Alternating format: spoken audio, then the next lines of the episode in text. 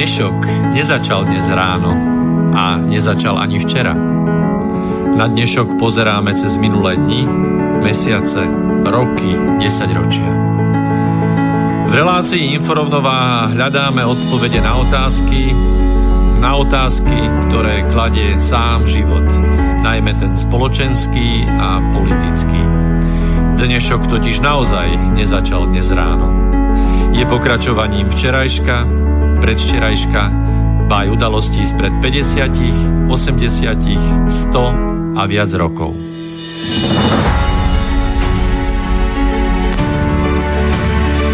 Rovnováhu potrebujeme vždy, všetci a všade. Je preto veľmi podstatné, či sa k nej blížime, alebo sa od nej vzdialujeme. Všetko totiž súvisí so všetkým. Počúvate reláciu Inforovnováha.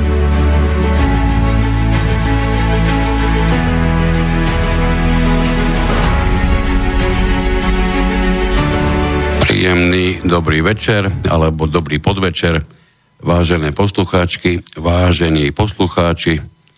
Aj dnes, ako každý druhý pondelok, vás e, čaká nová dávka informácií z relácie Inforovnováha, ktorú už 8 krát budeme vysielať spolu s mojim kolegom, ktorého by som veľmi rád už na začiatok privítal, takže ahoj. Príjemný podvečer všetkým poslucháčom Slobodného vysielača.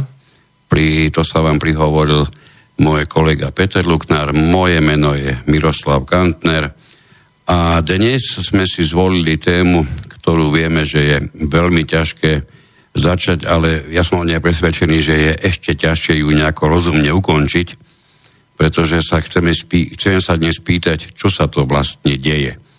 Vôbec to nie je náhodne vybraná téma, pretože v poslednej dobe to počujeme veľmi často a keďže aj s kolegom sme chápaní ako niekto, kto na mnoho a mnoho vecí pozerá úplne inak ako celé okolie, tak sme často dopytovaní, čo si myslíme o Notre Dame, čo si myslíme o tom, že je Pelegrini u Trumpa, takmer, čo si myslíme o ďalších a ďalších a ďalších veciach. Čiže či chceme, či nechceme, nevedeli sme a poviem pravdu, ani sme sa nechceli ubrániť tomu, aby sme k tomu niečo jasne povedali. Najmä, keď zoberieme do úvahy, že svet sa nám prakticky mení pred očami a to tempom, ktoré by pravdepodobne všetci, keby trochu vnímali to, čo vnímame my, museli uznať, že to tempo je také, aké nikdy v histórii doteraz nebolo ani zaznamenané, ale určite ani zažívané. No a teraz otázka, že mení sa to tak rýchlo a teraz e, chce sa mi opýtať, je to dobré alebo je to zlé? Už z histórie je známe, že zmeny boli vždy. A niektoré boli tie kladné, niektorí naop- niektoré naopak e, negatívne. Veľmi ťažko je stáť rovno pri strome a odhadovať, ako vyzerá celý zvyšok lesa. Na to, aby človek vedel, aký je ten les, či chce, či nechce od toho stromu, musí odstúpiť. Preto aj my ťažko asi budeme vnímať dnes, aké sú tie udalosti a kam presne vedú, keď budeme stáť s nosom prilepeným na strome. No tak, takže poďme od tej rozprávky dobrá a zla do tej reality. Čiže sme si dali tú ťažkú otázku, čo sa to vlastne deje.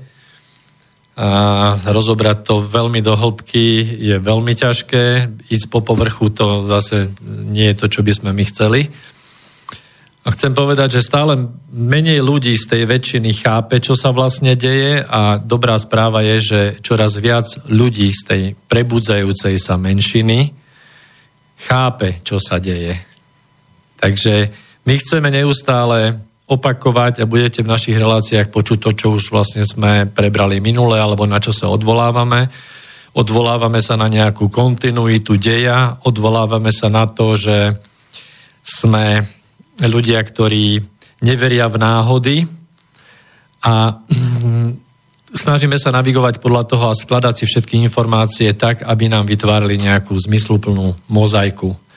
Čiže bavili sme sa v minulých dieloch aj ohľadom toho vnímania, že väčšina ľudí má dnes problém práve s tým, a nie len teda bežných ľudí, ale práve analytikov a politológov a sociológov, že vlastne všetky informácie berú ako, ako čriepky farby z kaleidoskopu a nevidia to v nejakých súvislostiach, alebo že by nechceli? Niektorí nevidia, niektorí nechcú, niektorí nedokážu vidieť. To, že je dôležité vnímať celý kaleidoskop, teda celý, celú mozaiku a nie jedno klíčko z toho kaleidoskopu je na slnko jasnejšie. Toto je presne to, čo sme už rozobrali, neviem, či prvom alebo druhom vysielaní. A dnes opäť sa ukazuje, a stále viac sa, to, sa ti to bude vynárať pred očami, že máš umelo vyživovanú, mm, nastolenú tému boja dobra so zlom.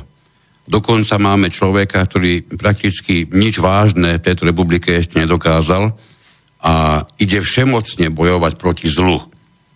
Nevieme proti akému, tušíme, keď sme si to minule rozdelili na, na, na tých našich a, a tých zlých, lebo opakom našich sú zlí, nie, nie, nie cudzí, ale zlí. Čiže zrejme to, to vyhrážanie sa boja proti zlu znamená, že sa bude vážne táto táto osoba zameriavať na boj proti tým e, zlým. E, čiže nie proti tým našim. Jasné, no a na tú otázku, čo sa to vlastne deje, sa my chceme pozrieť dneska a uvidíme, nakoľko sa nám to podarí z, z, v rôznych oblastiach. Čiže skúsme sa na to pozrieť napríklad v oblasti najbližšej, ktorú máte pri sebe, čiže z oblasti rodiny, v sociálnej oblasti, Dejú sa nám veci ako, že študenti na gymnáziu sa nám chcú prezliekať e, chlapci za dievčatá a dievčatá za chlapcov. Ja myslím, že v najväčšej miere sa dnes u nás deje to, že ja si nepamätám, ja rozhodne nie za môjho života a aj keby som sa pýtal starších, asi ťažko by sme našli obdobu, e, kedy bolo tak zúfalo, malo možností otrhnúť sa od matkynho prstníka, ako je to v dnešných časoch. E, všetko je to otázka toho, či tvoj otec je dostatočne zárobkovo činný, aby ti dnes kúpil byt. To je jedna z možností. Či už, chvála Bohu, zomrel a ty si, ty si po ňom ten byt zdedil, to je druhá možnosť. A potom je tá tretia štandardná otrokárska, zoberieš si hypotéku na celý zbytok života a budeš sa tváriť, že sa ti nič významne v živote nestalo, len to, že sa z bežného človeka stal prakticky otrok peňazí, pretože či chceš, či nechceš, tie peniaze zaplatiť musíš. Čiže my, my žijeme dobu, ktorú by som ja jednoznačne nazval dobu otrokársku. Je, to, je, je tam viacero dôvodov, toto je jeden z nich, kedy máme množstvo a množstvo ľudí, ktorí bývajú so svojimi rodičmi, majú 40, dokonca viac ako 40 rokov, čo už ti každý jeden e, psychológ povie, že ak je niečo na, na živote nezdravé, tak rozhodne toto. E, keď ty v 40 zaťažuješ svojich rodičov, ktorí majú v tom čase možno 60, možno 70 rokov, čo je naozaj abnormalita. A je tých prípadov, oni neubúdajú, oni naopak rastú. Je ich obrovské množstvo. Čiže aj toto tu máme. To bude takéto liberálne otroctvo. No ale potom môžeme prejsť e, v tej najbližšej oblasti okolo tej sociálnej alebo postupne prejsť do tej mediálnej oblasti, kde sme sa dostali takisto do stavu, kde tá otázka, čo sa to vlastne deje, je absolútne na mieste, keď, keď e, sústavne sa priťahujú opasky, cenzurujú sa sociálne siete, v médiách, médiá vytvárajú deje, médiá neinformujú a vlastne z udavačov sa nám stali pomaly celebrity alebo uznané pri, osobnosti. Pri, pri tejto historickej chvíli, prepač, by som sa na, naozaj chcel trošku pristaviť, ano. pretože ak niečo charakterizuje momentálnu prítomnosť na Slovensku, tak pre mňa to charakterizuje to, že jednak nejakého pre mňa dosť prapodivného o, o, o, ocenenia sa dostalo človeku, ktorý, ktorý založil svoju existenciu, minimálne tú súčasnú, na udávačstve, a keď sa z tohoto človeka ešte navyše má stať celonárodná celebrita, osobnosť, ktorá dokonca má byť v európskych štruktúrach chápaná ako osobnosť a pritom to jediné, čo zase ja sa môžem mal veľmi miliť, ale v týchto veciach sa málo kedy mýlim, zatiaľ jediné, čo viem, že dokázali je kvalitne udávať. V minulosti sa na takýchto ľudí pozeralo s opovrhnutím a bolo úplne jedno, čo prečo a koho udávajú. Dnes žijeme dobu, kedy nemáme kde bývať a ako osobnosti máme vnímať niekoho, kto udáva iných ľudí. No a plynule môžeme prejsť vlastne od, od tej mediálnej oblasti do školstva, kde platí to svetonázorové, tá svetonázorová priorita, že ak chceš pokoriť nepriateľa, vychovaj jeho deti. No a máme tu vlastne e, dokonca zmes týchto dvoch fenoménov, pretože e, tí novodobí udavači, volajme ich informátori, alebo nahlasovatelia, dostávajú priestor v podstate v, v priestoroch škôl, to znamená do, do, do procesu výchovy mladej generácie, na to, aby tam mohli pôsobiť. Takže čo sa to vlastne deje? No, bol si informovaný, že demokracia si žiada svoje obete, demokracia si žiada svoje peniaze, to sme rozobrali minule, a teraz nám z rodov okolností iní e, rovnako veriaci, ako je tento náš udavač, dnes spomínaný nám povedal, že demokracii musíme učiť mladých ľudí. Čiže oni chodia po školách, aby učili demokraciu ciu. Ja sa potom budem nahlas pýtať, na ktorého otca majú tieto školy svoje osnovy, čo potom robia učitelia v tých školách, keď musí prísť jedna názorová skupina, pretože pri všetkej úcte k ním nechcú odkiaľ chcú byť, nech si myslia, čo len si chcú myslieť, stále to bude len a len mimoriadne zaujímavo spolupôsobiaca názorová skupina, takže zrejme, neviem, ako sa im to mohlo podariť, má sa celospoločensky, čiže naprieč celou spoločnosťou chápať, že nimi vyslovovaná pravda je natoľko univerzálna, že platí pre každého, alebo dokonca, že je jediná.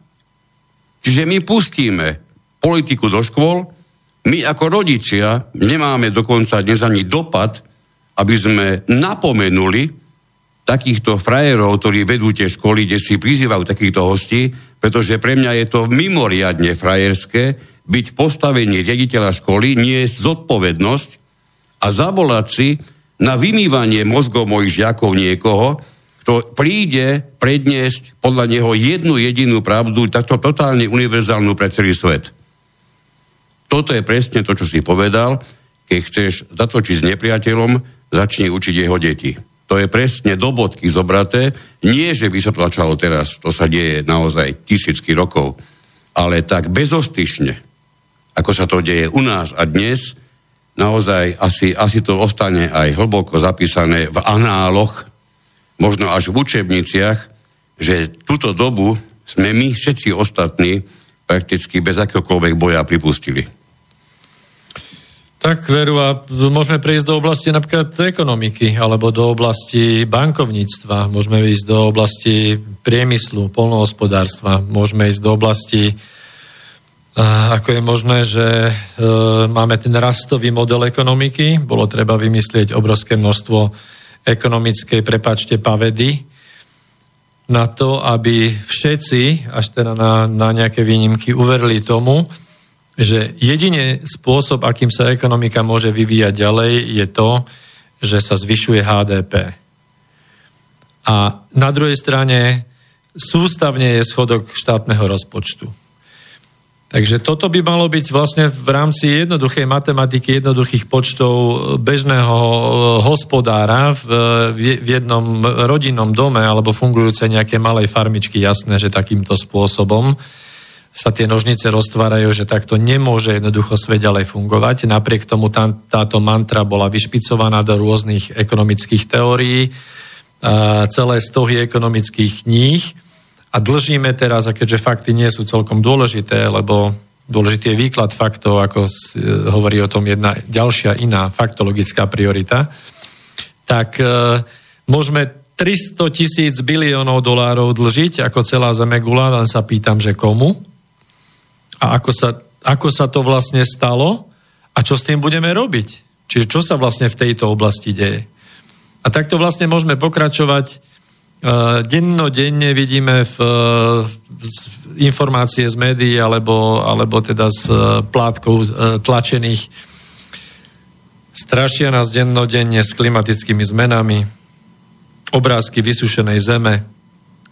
Popri tom ale dobré správy, že máme nové technológie, ktoré prichádzajú, ktoré by nás mali vyviesť z tohto marazmu klimatických zmien.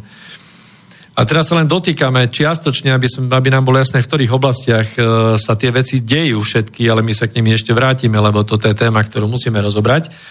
A môžeme ísť ďalej, môžeme ísť do oblasti tej nevyhnutnej globalizácii. Že neviem, čo sa to deje? Pýtal sa niekto? Pýtal sa niekto, či s tou globalizáciou súhlasíme? Hovoril niekto pred rokmi, čo vlastne je globalizácia? Že sa to vôbec pripravuje? Rovnako ako hovoril niekto v rámci projektu Európskej únie kedysi dávno, že je to vlastne pôvodná paneurópska idea Kalergyho plánu ako zakladateľ Európskej únie. Hovoril o tom niekto? A čo sa to vlastne teraz v tej Európe deje? A môžeme pokračovať ďalej. Uh, máme asi najdrahší mier na planéte v histórii. Nie, nemôžem s tebou súhlasiť, pretože tento istý mier bude dvojnásobne drahší maximálne do dvoch rokov. Bude, bude určite zdvojnásobený, pretože je to dôležité. Pretože no, čím viac peňazí alokujeme na zbrojenie, tak, tak. tak tým máme bezpečnejší svet a máme veď sa pozri, mier. Veď sa pozri na slovenskú armádu, normálne si seriózne prehodnoť, koľko tam asi môže byť tak seriózne v teréne, do terénu vycvičených vojakov a nech mi je to odpustené, ja som mal kedysi pomerne jasnú predstavu, že viem si predstaviť, to keď sme boli ešte my na vojne a podobne, že táto armáda by bola schopná aspoň na nejaký čas udržať hranice. A ja seriózne neviem, či naša dnešná armáda by bola schopná udržať jednu slepú ulicu v Bratislave. Ja naozaj neviem, pretože mne sa javí všetko na svete, keď, keď do armády narveš, pretože to sa nedá logicky robiť inak, potrebu F-16, mimochodom, koľko rokov zastaralého typu? Hej, keď, keď urobíš toto jediné a budeš to nazývať ozdravením armády, ja, ja tam vidím všetko na svete a vynechávam teraz biznis, vynechávam teraz to, že sú tam nejaké vzťahy, ktoré určite tomu, tomu na celému napomohli. Pre mňa je to, je to úšklabok do ksichtu nám všetkým ostatným. Pretože zdravá armáda zabezpečuje veci inak, rozhodne nestavia pyramídu naopak. Toto pre mňa je definitívne krásna ukážka toho, kde tá armáda je a ako, ako bezostyšne, opäť bezostyšne stavia pyramídu opačne. My nemôžeme nakúpiť F-16 a tváriť sa, že to je to posledné, čo sme dneska potrebovali. A samozrejme, že nakúpime z jednej jedinej z krajiny, odkiaľ sa nakúpi také pedražené vôbec dajú. Logicky. No ešte navyše ich kúpime 14. No, no lebo 13 by nestačilo. Hej? To má svoje jasné opodstatnenie. Už mi tam chýba len to, že niektorý mal, to je, niektorá tá stíhačka mala mať číslo 88. Asi tak. No a možno, možno sa vám bude zdať, že niektoré veci opakujeme, ale nám tu ide naozaj o to, aby sme donútili vás ako poslucháčov uvažovať o tých veciach v celku. Proste pozrieť sa na to z čím väčšej perspektívy, z celej šírky.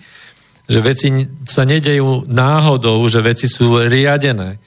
Zhodli sme sa na tom s kolegom, že pokiaľ sa v akejkoľvek oblasti podnikateľskej sféry objaví nejaká medzera, čiže vytvorí sa nejaký priestor preto, aby, aby začal nejaký nový biznis, tak v priebehu jedného roka ten priestor začne byť vyplňaný firmami, ktoré reagujú na daný dopyt. Hej? V priebehu 5 rokov dneska, dá sa povedať, ten čas môžete, nemusíte súhlasiť, ale do 5 rokov tá medzera je napechovaná firmami a už je tam vážna konkurencia. A prejde možno ďalší rok, 2, 3 a stane sa to, že už fúzujú, skupujú tie, tie lepšie alebo keby to tak aspoň bolo, tie kvalitnejšie, že by skupovali tie menej kvalitné. Ale práve, že tie, tie, ktoré majú nejaké dotácie, alebo majú nejaké nerovné podmienky, alebo sú nasaté na štátny sektor, tak skúpia tie ostatné a vytvoria sa dve dominantné, môžete to zobrať v nejakej oblasti nadnárodné. Hej? Akože, akože, aby tam ostala tá protiváha, veď, teda, veď je tam pluralita, veď sú tam dve veľké firmy, oni medzi sebou akože súťažia. Potom o pár rokov zistíme, že majú medzi sebou nejaké kartelové dohody, víte, ja neviem, firmy, ktoré stavajú diálnice alebo tunely a tak ďalej, že majú medzi sebou velikánske tunely a proste za pár rokov takáto medzera je zaplnená. Zhodli sme sa na tom, že takto to funguje vo všetkých oblastiach ľudskej činnosti, vo všetkom, čo sa na tejto zeme, zeme, zemi deje že akákoľvek medzera sa zaplní nejakým riadiacím procesom alebo biznis, biznis riadiacím procesom. To znamená, už len toto máte nepriamy dôkaz toho, že nič nie je náhoda a že vlastne my žijeme a ľudstvo funguje v pyramidálnych systémoch. Každá jedna, každý jeden podnik alebo socioštruktúra je pyramidálneho tvaru a je úplne logické, že nad, nad určitými pyramidami na určitej úrovni idú ďalšie pyramídy nadstavbové na to. A úplne logicky tá celá pyramída všetkých takýchto socioskupín a biznis skupín celej, celej zemi e, je zakončená tou vrcholovou pyramídou. Prečo by, prosím vás pekne, niekto, kto má za prvé ambície, má možnosti, tlačí si peniaze, prečo by nemal ašpirovať na to, že ja proste budem vládnuť nad tým celým a budem tie procesy nejakým spôsobom riadiť. Veď to je, mne sa to zdá ako úplne prirodzené. Jasné, že nerozmýšľam o tom celý život, lebo na to človek postupne musel prísť, ale v podstate je to jediný možný vývoj, ako sa zaplňa prázdny priestor. A používajú sa na to rôzne priority a tým by som sa chcel potom povenovať.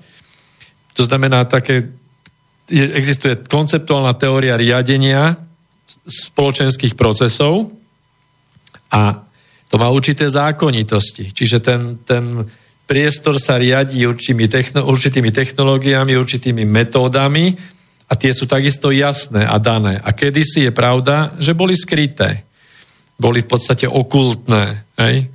Boli, boli pod povrchom, ale dnes v rámci informačného búmu, ktorý je stále ešte ako veľmi pozitívny, si myslím, akým dojde to obdobie nejakého naozaj umlčovania alebo naozaj tej cenzúry, zatiaľ sa to tak ako tvári plus minus, môžeme byť radi, ja si myslím, že môžeme sa slobodne vyjadrovať, vyjadrujeme sa zatiaľ, ale tie snahy tu vždy boli a budú bude to stiažené, ale vďaka Bohu, že sa tieto technológie a tieto teórie dostali na povrch a že vieme pomocou nich mapovať situáciu. No k tomu iba narýchlo, e, že sa môžeme slobodne vyjadrovať, to má, museli sa splniť dve podmienky. Najprv musíme mať kde sa slobodne vyjadrovať. E, toto rádio to má v názve, takže my sa naozaj slobodne vyjadrujeme. A druhá podmienka je, že nie sme platení zo žiadnych štátnych alebo ani iných peňazí, ktoré by na, pre nás mohli znamenať, že ako náhle budeme hovoriť niečo, čo nie je v súlade so záujmami niekoho, kto z hodov okolností sedí nad nami, prípadne niekoho, kto nás diriguje, kto nám dáva príkazy, čiže pokiaľ sa nedostaneme do krížku s jeho názormi, môžeme hovoriť, čo len chceme. Čiže istým spôsobom, či niekto chce alebo nechce to priznať, ako náhle je odniekiaľ platený, tak podlieha systému riadenia. Akokoľvek sa chce vyjadrovať slobodne, celkom ja osobne nedôverujem jeho slobode a nedôverujem ani tomu, že všetko, čo hovorí, hovorí preto, lebo má možnosť hovoriť absolútne bez toho, aby bol akokoľvek závislý. Neverím tomu. Ako náhle si niekým platený, tak plníš úlohy a mnohokrát plníš úlohy aj v tomto zmysle.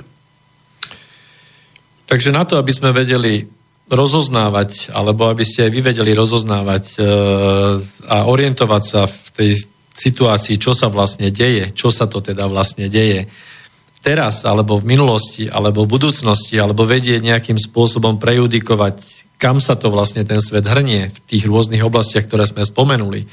Aby ste postupne začali skladať nejakú tú mozaiku, eh, aby veci, veci vám do toho vedeli zapadať, aby ste rozumeli, že tie, ktoré kroky daných politikov, alebo, alebo bank, alebo, alebo ekonómov, alebo, alebo vojenských zoskupení, alebo obchodných zoskupení, alebo firiem, prečo robia tie alebo oné kroky, tak je dobré si po, pohovoriť o tej, tej teórii riadenia a teórii, konceptuálnej teórii šiestich základných riadiacich priorít.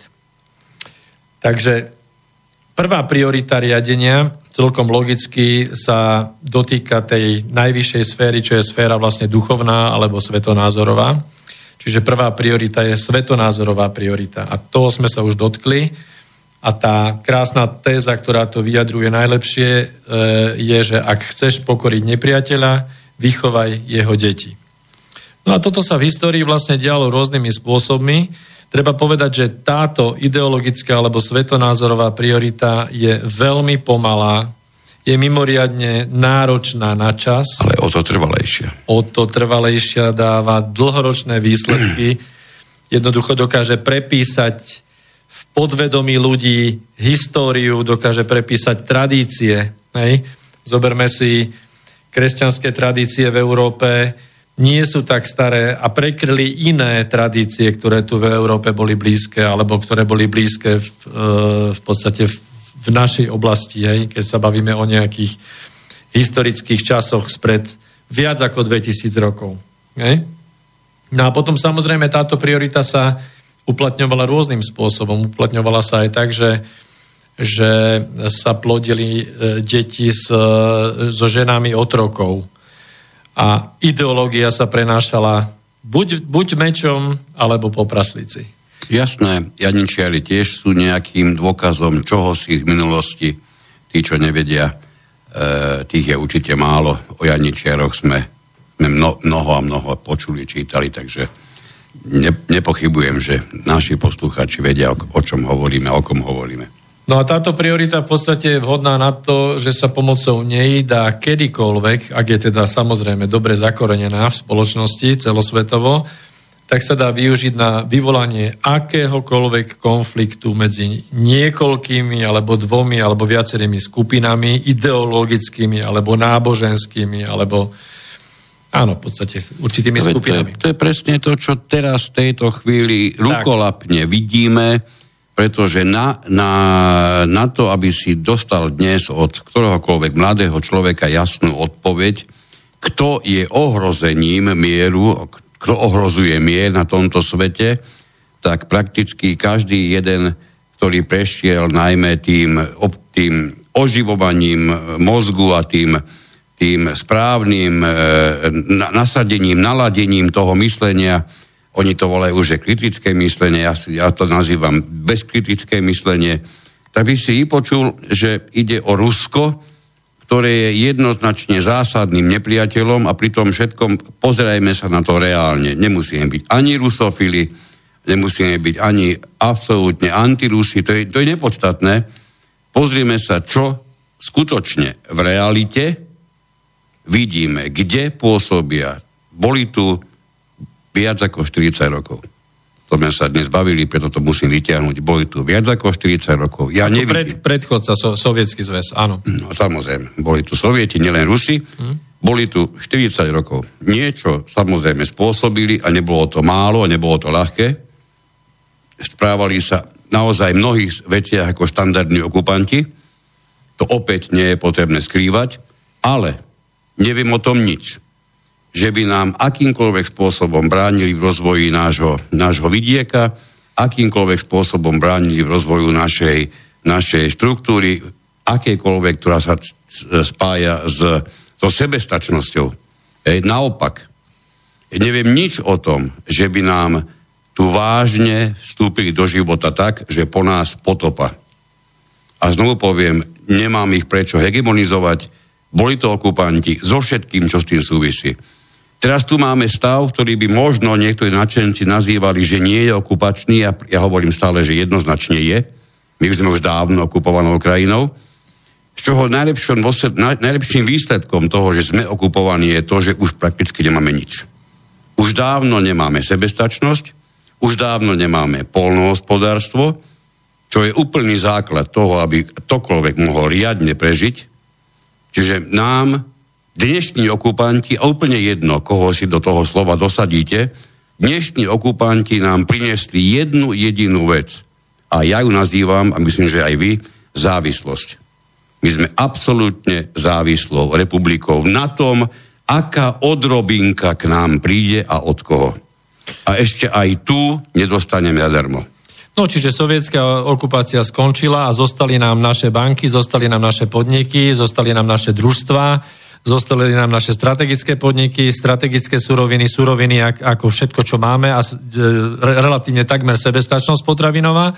A prešlo ďalších 30 rokov a nemáme nič. Dokonca nám zostali aj pozemky, žiadni ruskí generáli, ani ruskí podnikatelia neprišli na Slovensku kupovať s akýmkoľvek prestrojením, za kohokoľvek iného, pre seba žiadne kusy slovenskej pôdy. My, my sa blížime stále viac a viac tomu, že jedného pekného dňa, ak sa toto nezastaví, zoberú nám ešte aj stoličky, na ktorých sedíme.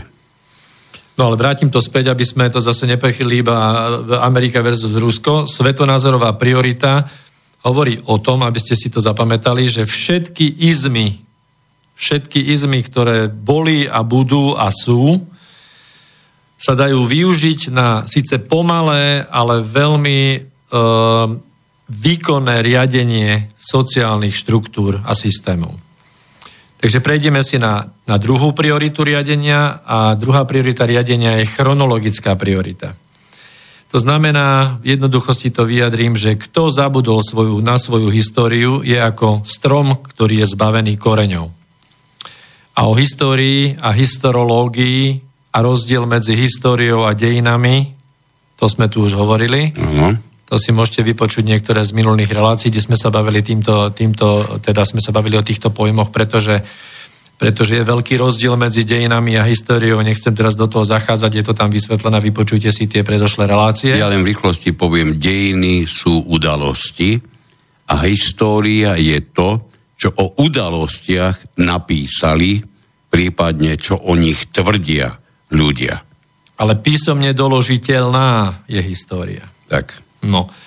A teraz je taká pekná veta, že história nič, nás nič neučí, história iba trestá. To je krásna veta. A trestá za čo? Trestá za to, že ju nepoznáme. Čiže každá skupina ľudí, či jednotlivec, alebo nejaká e, národnosť alebo nejaká skupina ľudí, ktorá nepozná alebo stratí informáciu o svojej histórii, ale naozaj tie pravé informácie, nie tie prepisované, tak je odsúdená k zániku.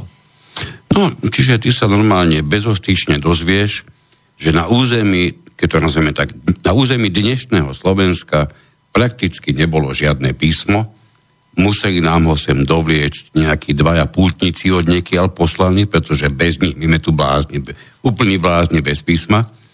Dokonca my sme tu boli neverci, zrejme asi sme nikomu a ničomu neverili, a oni prišli a my veríme, my sme normálne zbláznení do toho, aby sme verili.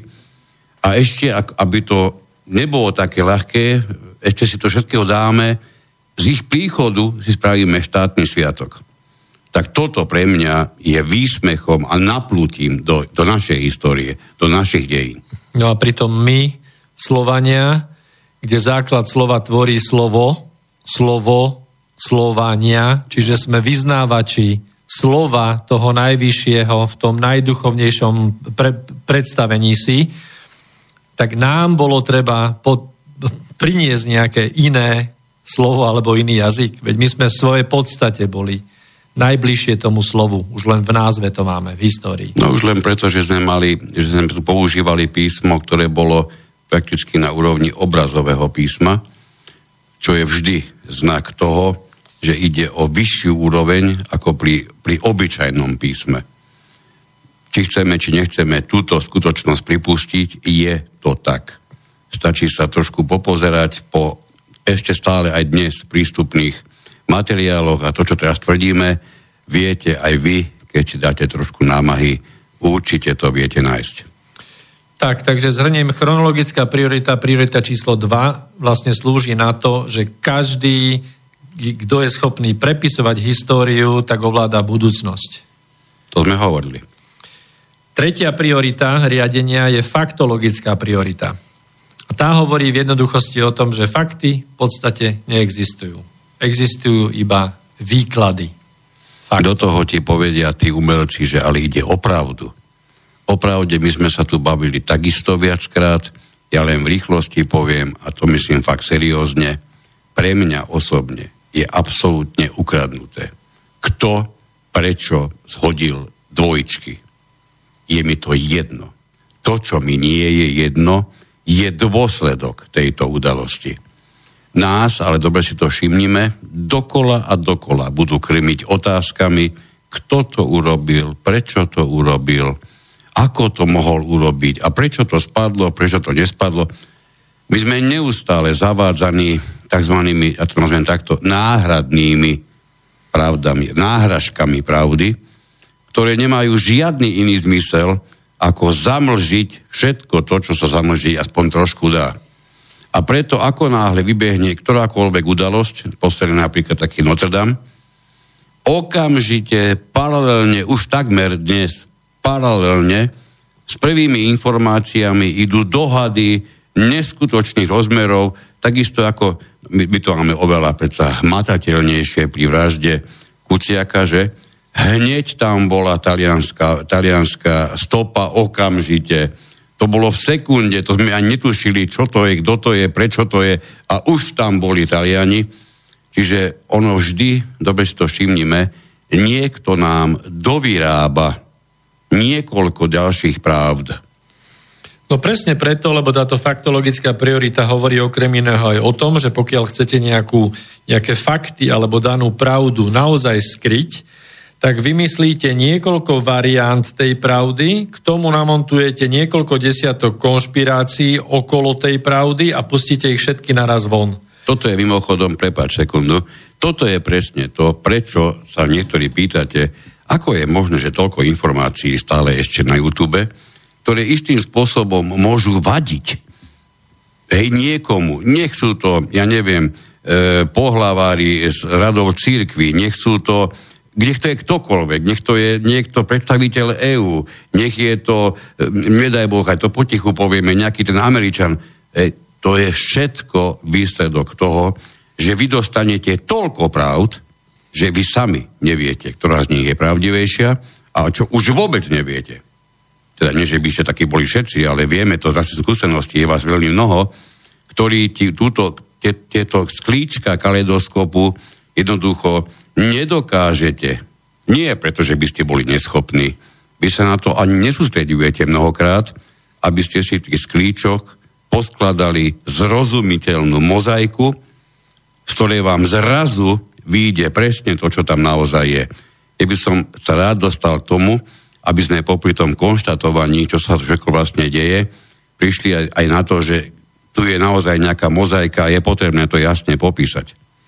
No a dôsledky vlastne tejto priority, faktologickej priority riadenia sú, že vlastne vytvoria obrovské množstvo rôznych navzájom bojujúcich prúdov, čiže e, z celej skupiny ľudí sa zamerajú na dokazovanie tej jednej z tých x vypustených polopravd, a vytvárajú vlastne záujmové skupiny a toto môžeme vlastne povedať, že takto e, fungujú v zásade aj politické strany. Čiže ono sa vy, z jedného hniezda z jedného hniezda hadov vyrastie 10 strán, ktoré sú aj tak napojené na jeden a ten istý zdroj a pomocou navonok, rôznych faktov navonok, ale navonok, spolu, navonok proti sebe súperia. Áno, áno. A to je vlastne presne Hegelovská filozofia eh, hra tieňov a zrkadiel, o tom si môžeme takedy tiež povedať. Krásny príklad nedávnej minulosti je mimoriadne krvo, krvavý, vratovražedný súboj pána Mistríka s pani Čaputovou. To, bol, to bola krásna mega ukážka toho, čo, to teraz, teraz hovoríme. Áno, áno. Štrhal peňaženky, no. Hm. No, takže zhrňme si, prvá svetonázorová priorita veľmi pomalá, ale mimoriadne účinná, druhá chronologická je jasná, prepisuje históriu, tretia faktologická, tá tiež kedykoľvek pomocou vypustených polopravd a konšpirácií z rôznych strán dokáže vytvoriť navzájom bojujúce a nezlučiteľné skupiny a rozbíjať v podstate nejakú súdržnosť. No a teraz máme v zásade dve možnosti. Eh, prebehlo 40 minút, tak buď si dáme pesničku, alebo pokračujeme, lebo máme ešte pred sebou toho veľa. Máme pripravenú takú pomerne krátku. ktorou som chcel e, hlavne dokumentovať to, že takisto ako dnešný, dnešný stav sa nevyvinul z ničoho, on je pokračovateľom udalostí, ako to máme už vo zvučke, ktoré tu boli pred desiatimi, 30 x rokmi. Rovnako aj to, čo máme dnes v hudbe, to, čo bežne počúvame, to, čo sa nám páči, z niečoho vychádza a najmä tí starší fajnšmekry by vám určite potvrdili, že množstvo a množstvo z toho, čo tu dnes počúvame, vychádza e, z obyčajných, v úvodzovkách obyčajných Rolling Stones, takže dáme si ich aspoň na 3 minútky.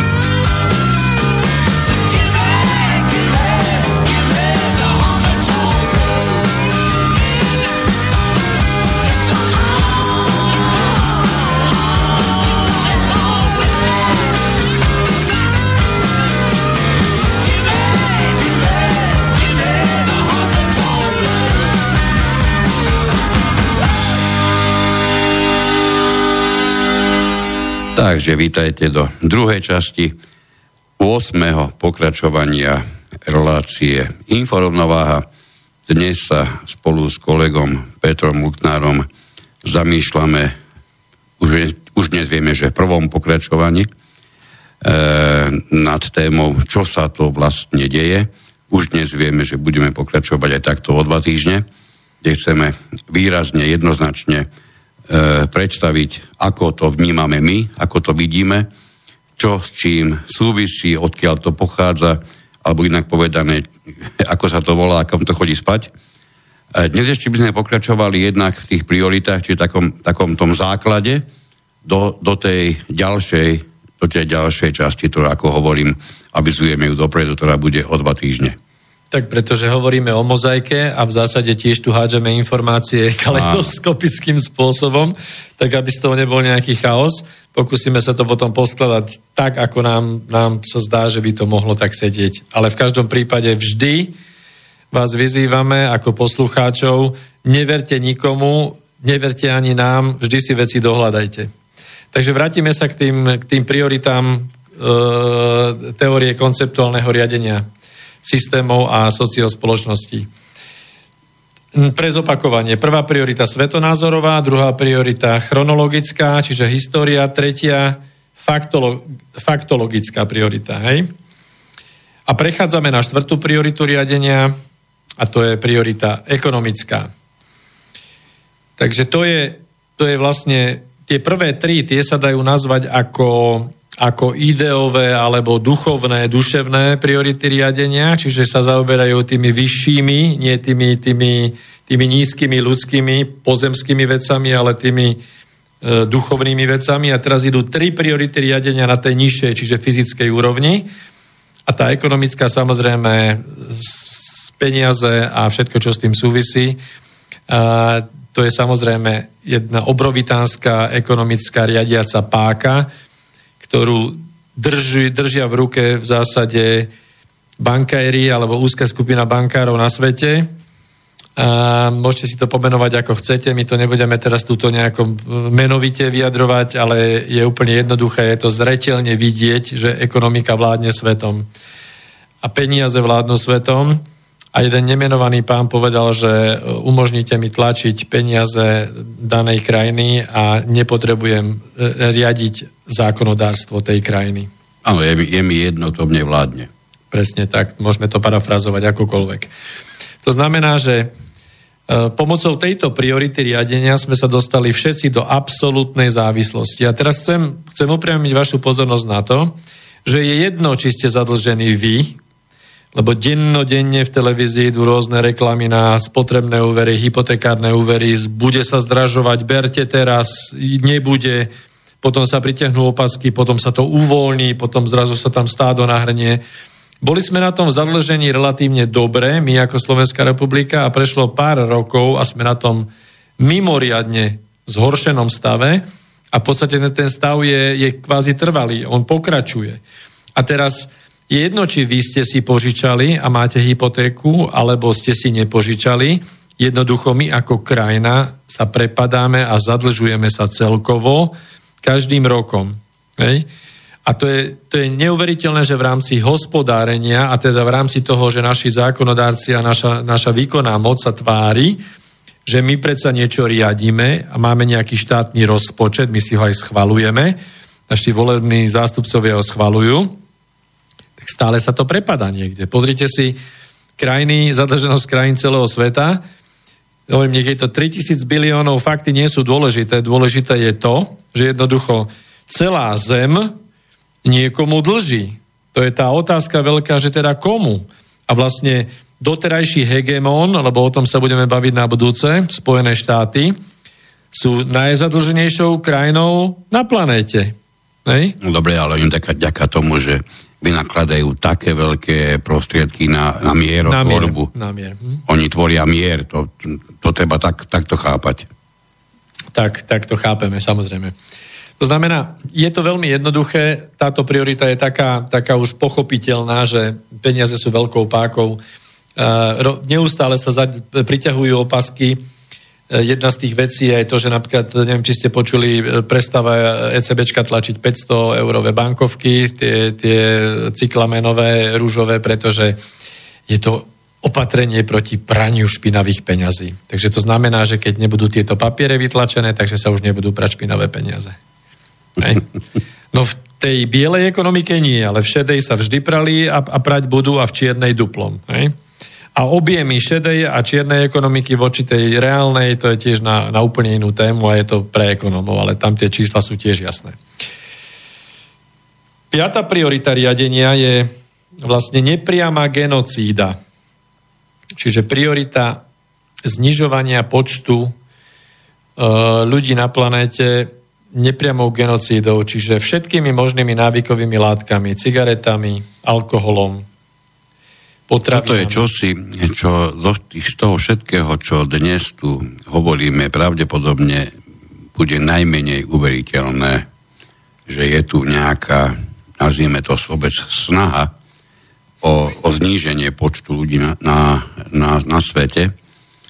A tá snaha je, alebo výsledky tej snahy už začínajú byť pomerne jasné a očividné. Na jednej strane paradoxne napreduje zdravotníctvo, naozaj to, čo dokážu lekári dnes, o tom sa ešte pred pár rokmi nemohlo ani len snívať, ale to hovoríme o zdravotníctve, ktoré poznáme my na istej úrovni.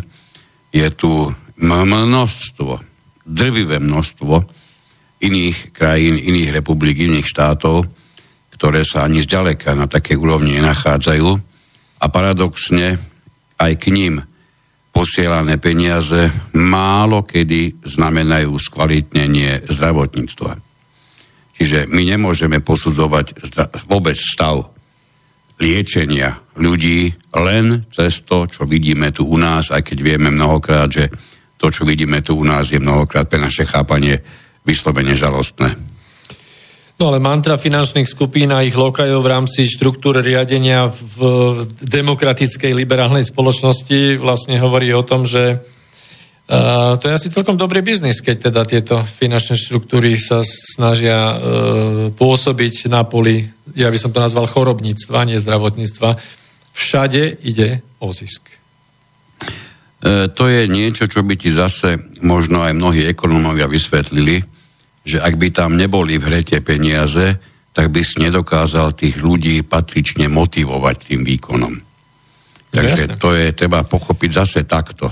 No ale vráťme sa späť, aby, aby naši posluchači pochopili, že mm, e, ten, tento piatý bod, táto piatá priorita, že to nie je taká konšpiračná nejaká priorita alebo konšpiračná teória, lebo povedzme si v histórii, ako bola použitá napríklad. Je známe, že uh, indiánske kmene na americkom kontinente jednoducho dostali tabak a kožalku, ľudovo povedané, a to stačilo na to, aby v podstate ich dostali tam, kam chceli, teda tí, ktorí využívali tento piatý bod e, riadenia, hej, štruktúry. Nie, že by predtým nepoznali žiadne omamné látky, tak. ale dostať sa tak rýchlo k výsledku, ako sa dá alkoholom, sa skutočne inými omamnými prostriedkami dá pomerne ťažko. Čiže tam naozaj, výsledok dnešnej Ameriky, kľudne môžem povedať, dnešná Amerika je výsledok zásahu e, alkoholu vo veľkom. Na piatej priorite riadenia presne tak. tak. A Adolf Hitler povedal, že uh, Slovanom treba uh, takisto alkohol alkohol. Presne tak. A neviem, či je vám známa informácia, že vlastne v rámci uh, tých starých vedeckých náuk, tak my ako Slovania sme vlastne odmietali alkohol. Jednoducho, alkohol nebol dostupný ani deťom, ani dospievajúcim, ani dospelým, pokiaľ si nesplnili rodičovskú povinnosť. Čiže aby sa genetický materiál, ktorý sa odozdáva na ďalšie generácie, nenarušoval, lebo je známe, ako vplývajú tieto prekurzory a tieto látky na genetický kód ďalších generácií, tak jednoducho alkohol bol pre nás Slovanov dostupný až od momentu, kedy sme mali dokončenú našu reprodukčnú činnosť. Čiže ináč povedané, na stáží. Áno, dnes vidíme, dnes vidíme na mol opitých e, študentíkov, ktorí sa úspešne dostali do prvého ročníka strednej školy a mnohí z nich skon, skončia vo s veľmi, veľmi vážnymi následkami Fa, aj oveľa, oveľa skôr. No to ani sa, nemusíme, no. ani sa nemusíme baviť.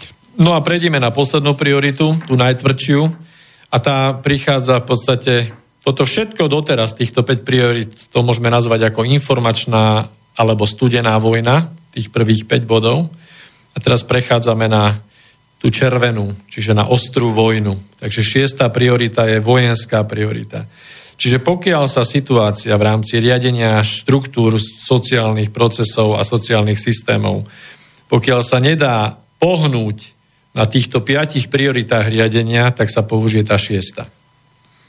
Je to síce ako posledná, je to kritický, kritický bod v riadení, tam už dochádza k takému samovolnému nejakému behu, že je tam aj riziko, že sa môže vymknúť spod kontroly. Napriek tomu, aj sa často vymkne. Aj sa často vymkne. Napriek tomu vidíte, že ako rozsiahlo je v súčasnom svete tak preplatenom miery uh-huh. používané. Práve nedávno sme si pripomenuli výročie Eh, humanitárneho bombardovania ne, nevinného srbského obyvateľstva, čo je si myslím, že tak výrazná škvrna na, na histórii Európy a tak zanedbateľne je spomínaná v našich dnešných, žiaľ, príliš proamerických e, médiách, že je to až trestuhodná úroveň.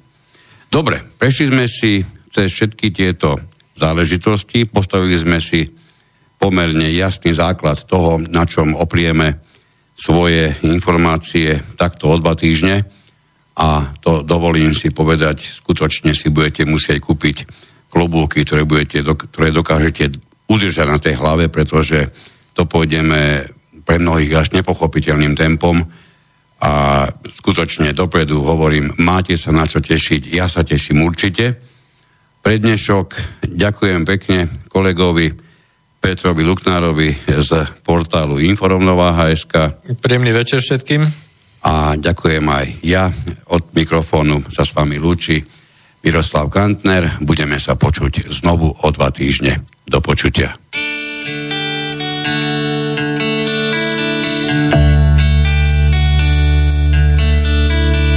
Blues opuštěný postele, blues znamenající smutek, vzpomínky jako zběsilé, vracejí každý dotek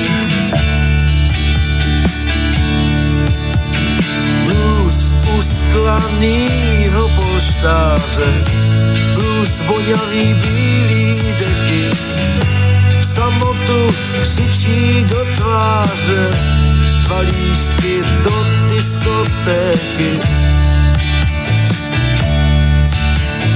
Blues prázdných hrnků od kávy, blues větralýho vína, Nechci si sám lehat do trávy, byla to moje vina. Blues smutných zubních kartáčů, blues zapomenutých sponek, slepená fotka v rámečku, vyčkává na tvůj zvonek.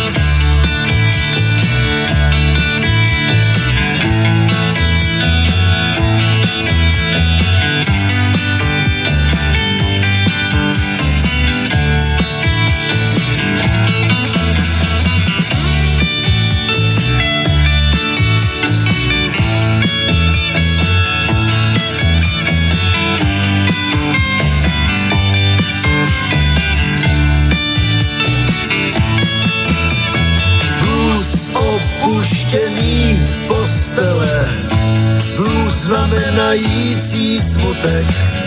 Vzpomínky jako zběsilé vracejí každý dotek. Blues smutných zubních kartáčů, blues zapomenutých sponek, slepená fotka v rámečku vyčkává na tvůj zvonek.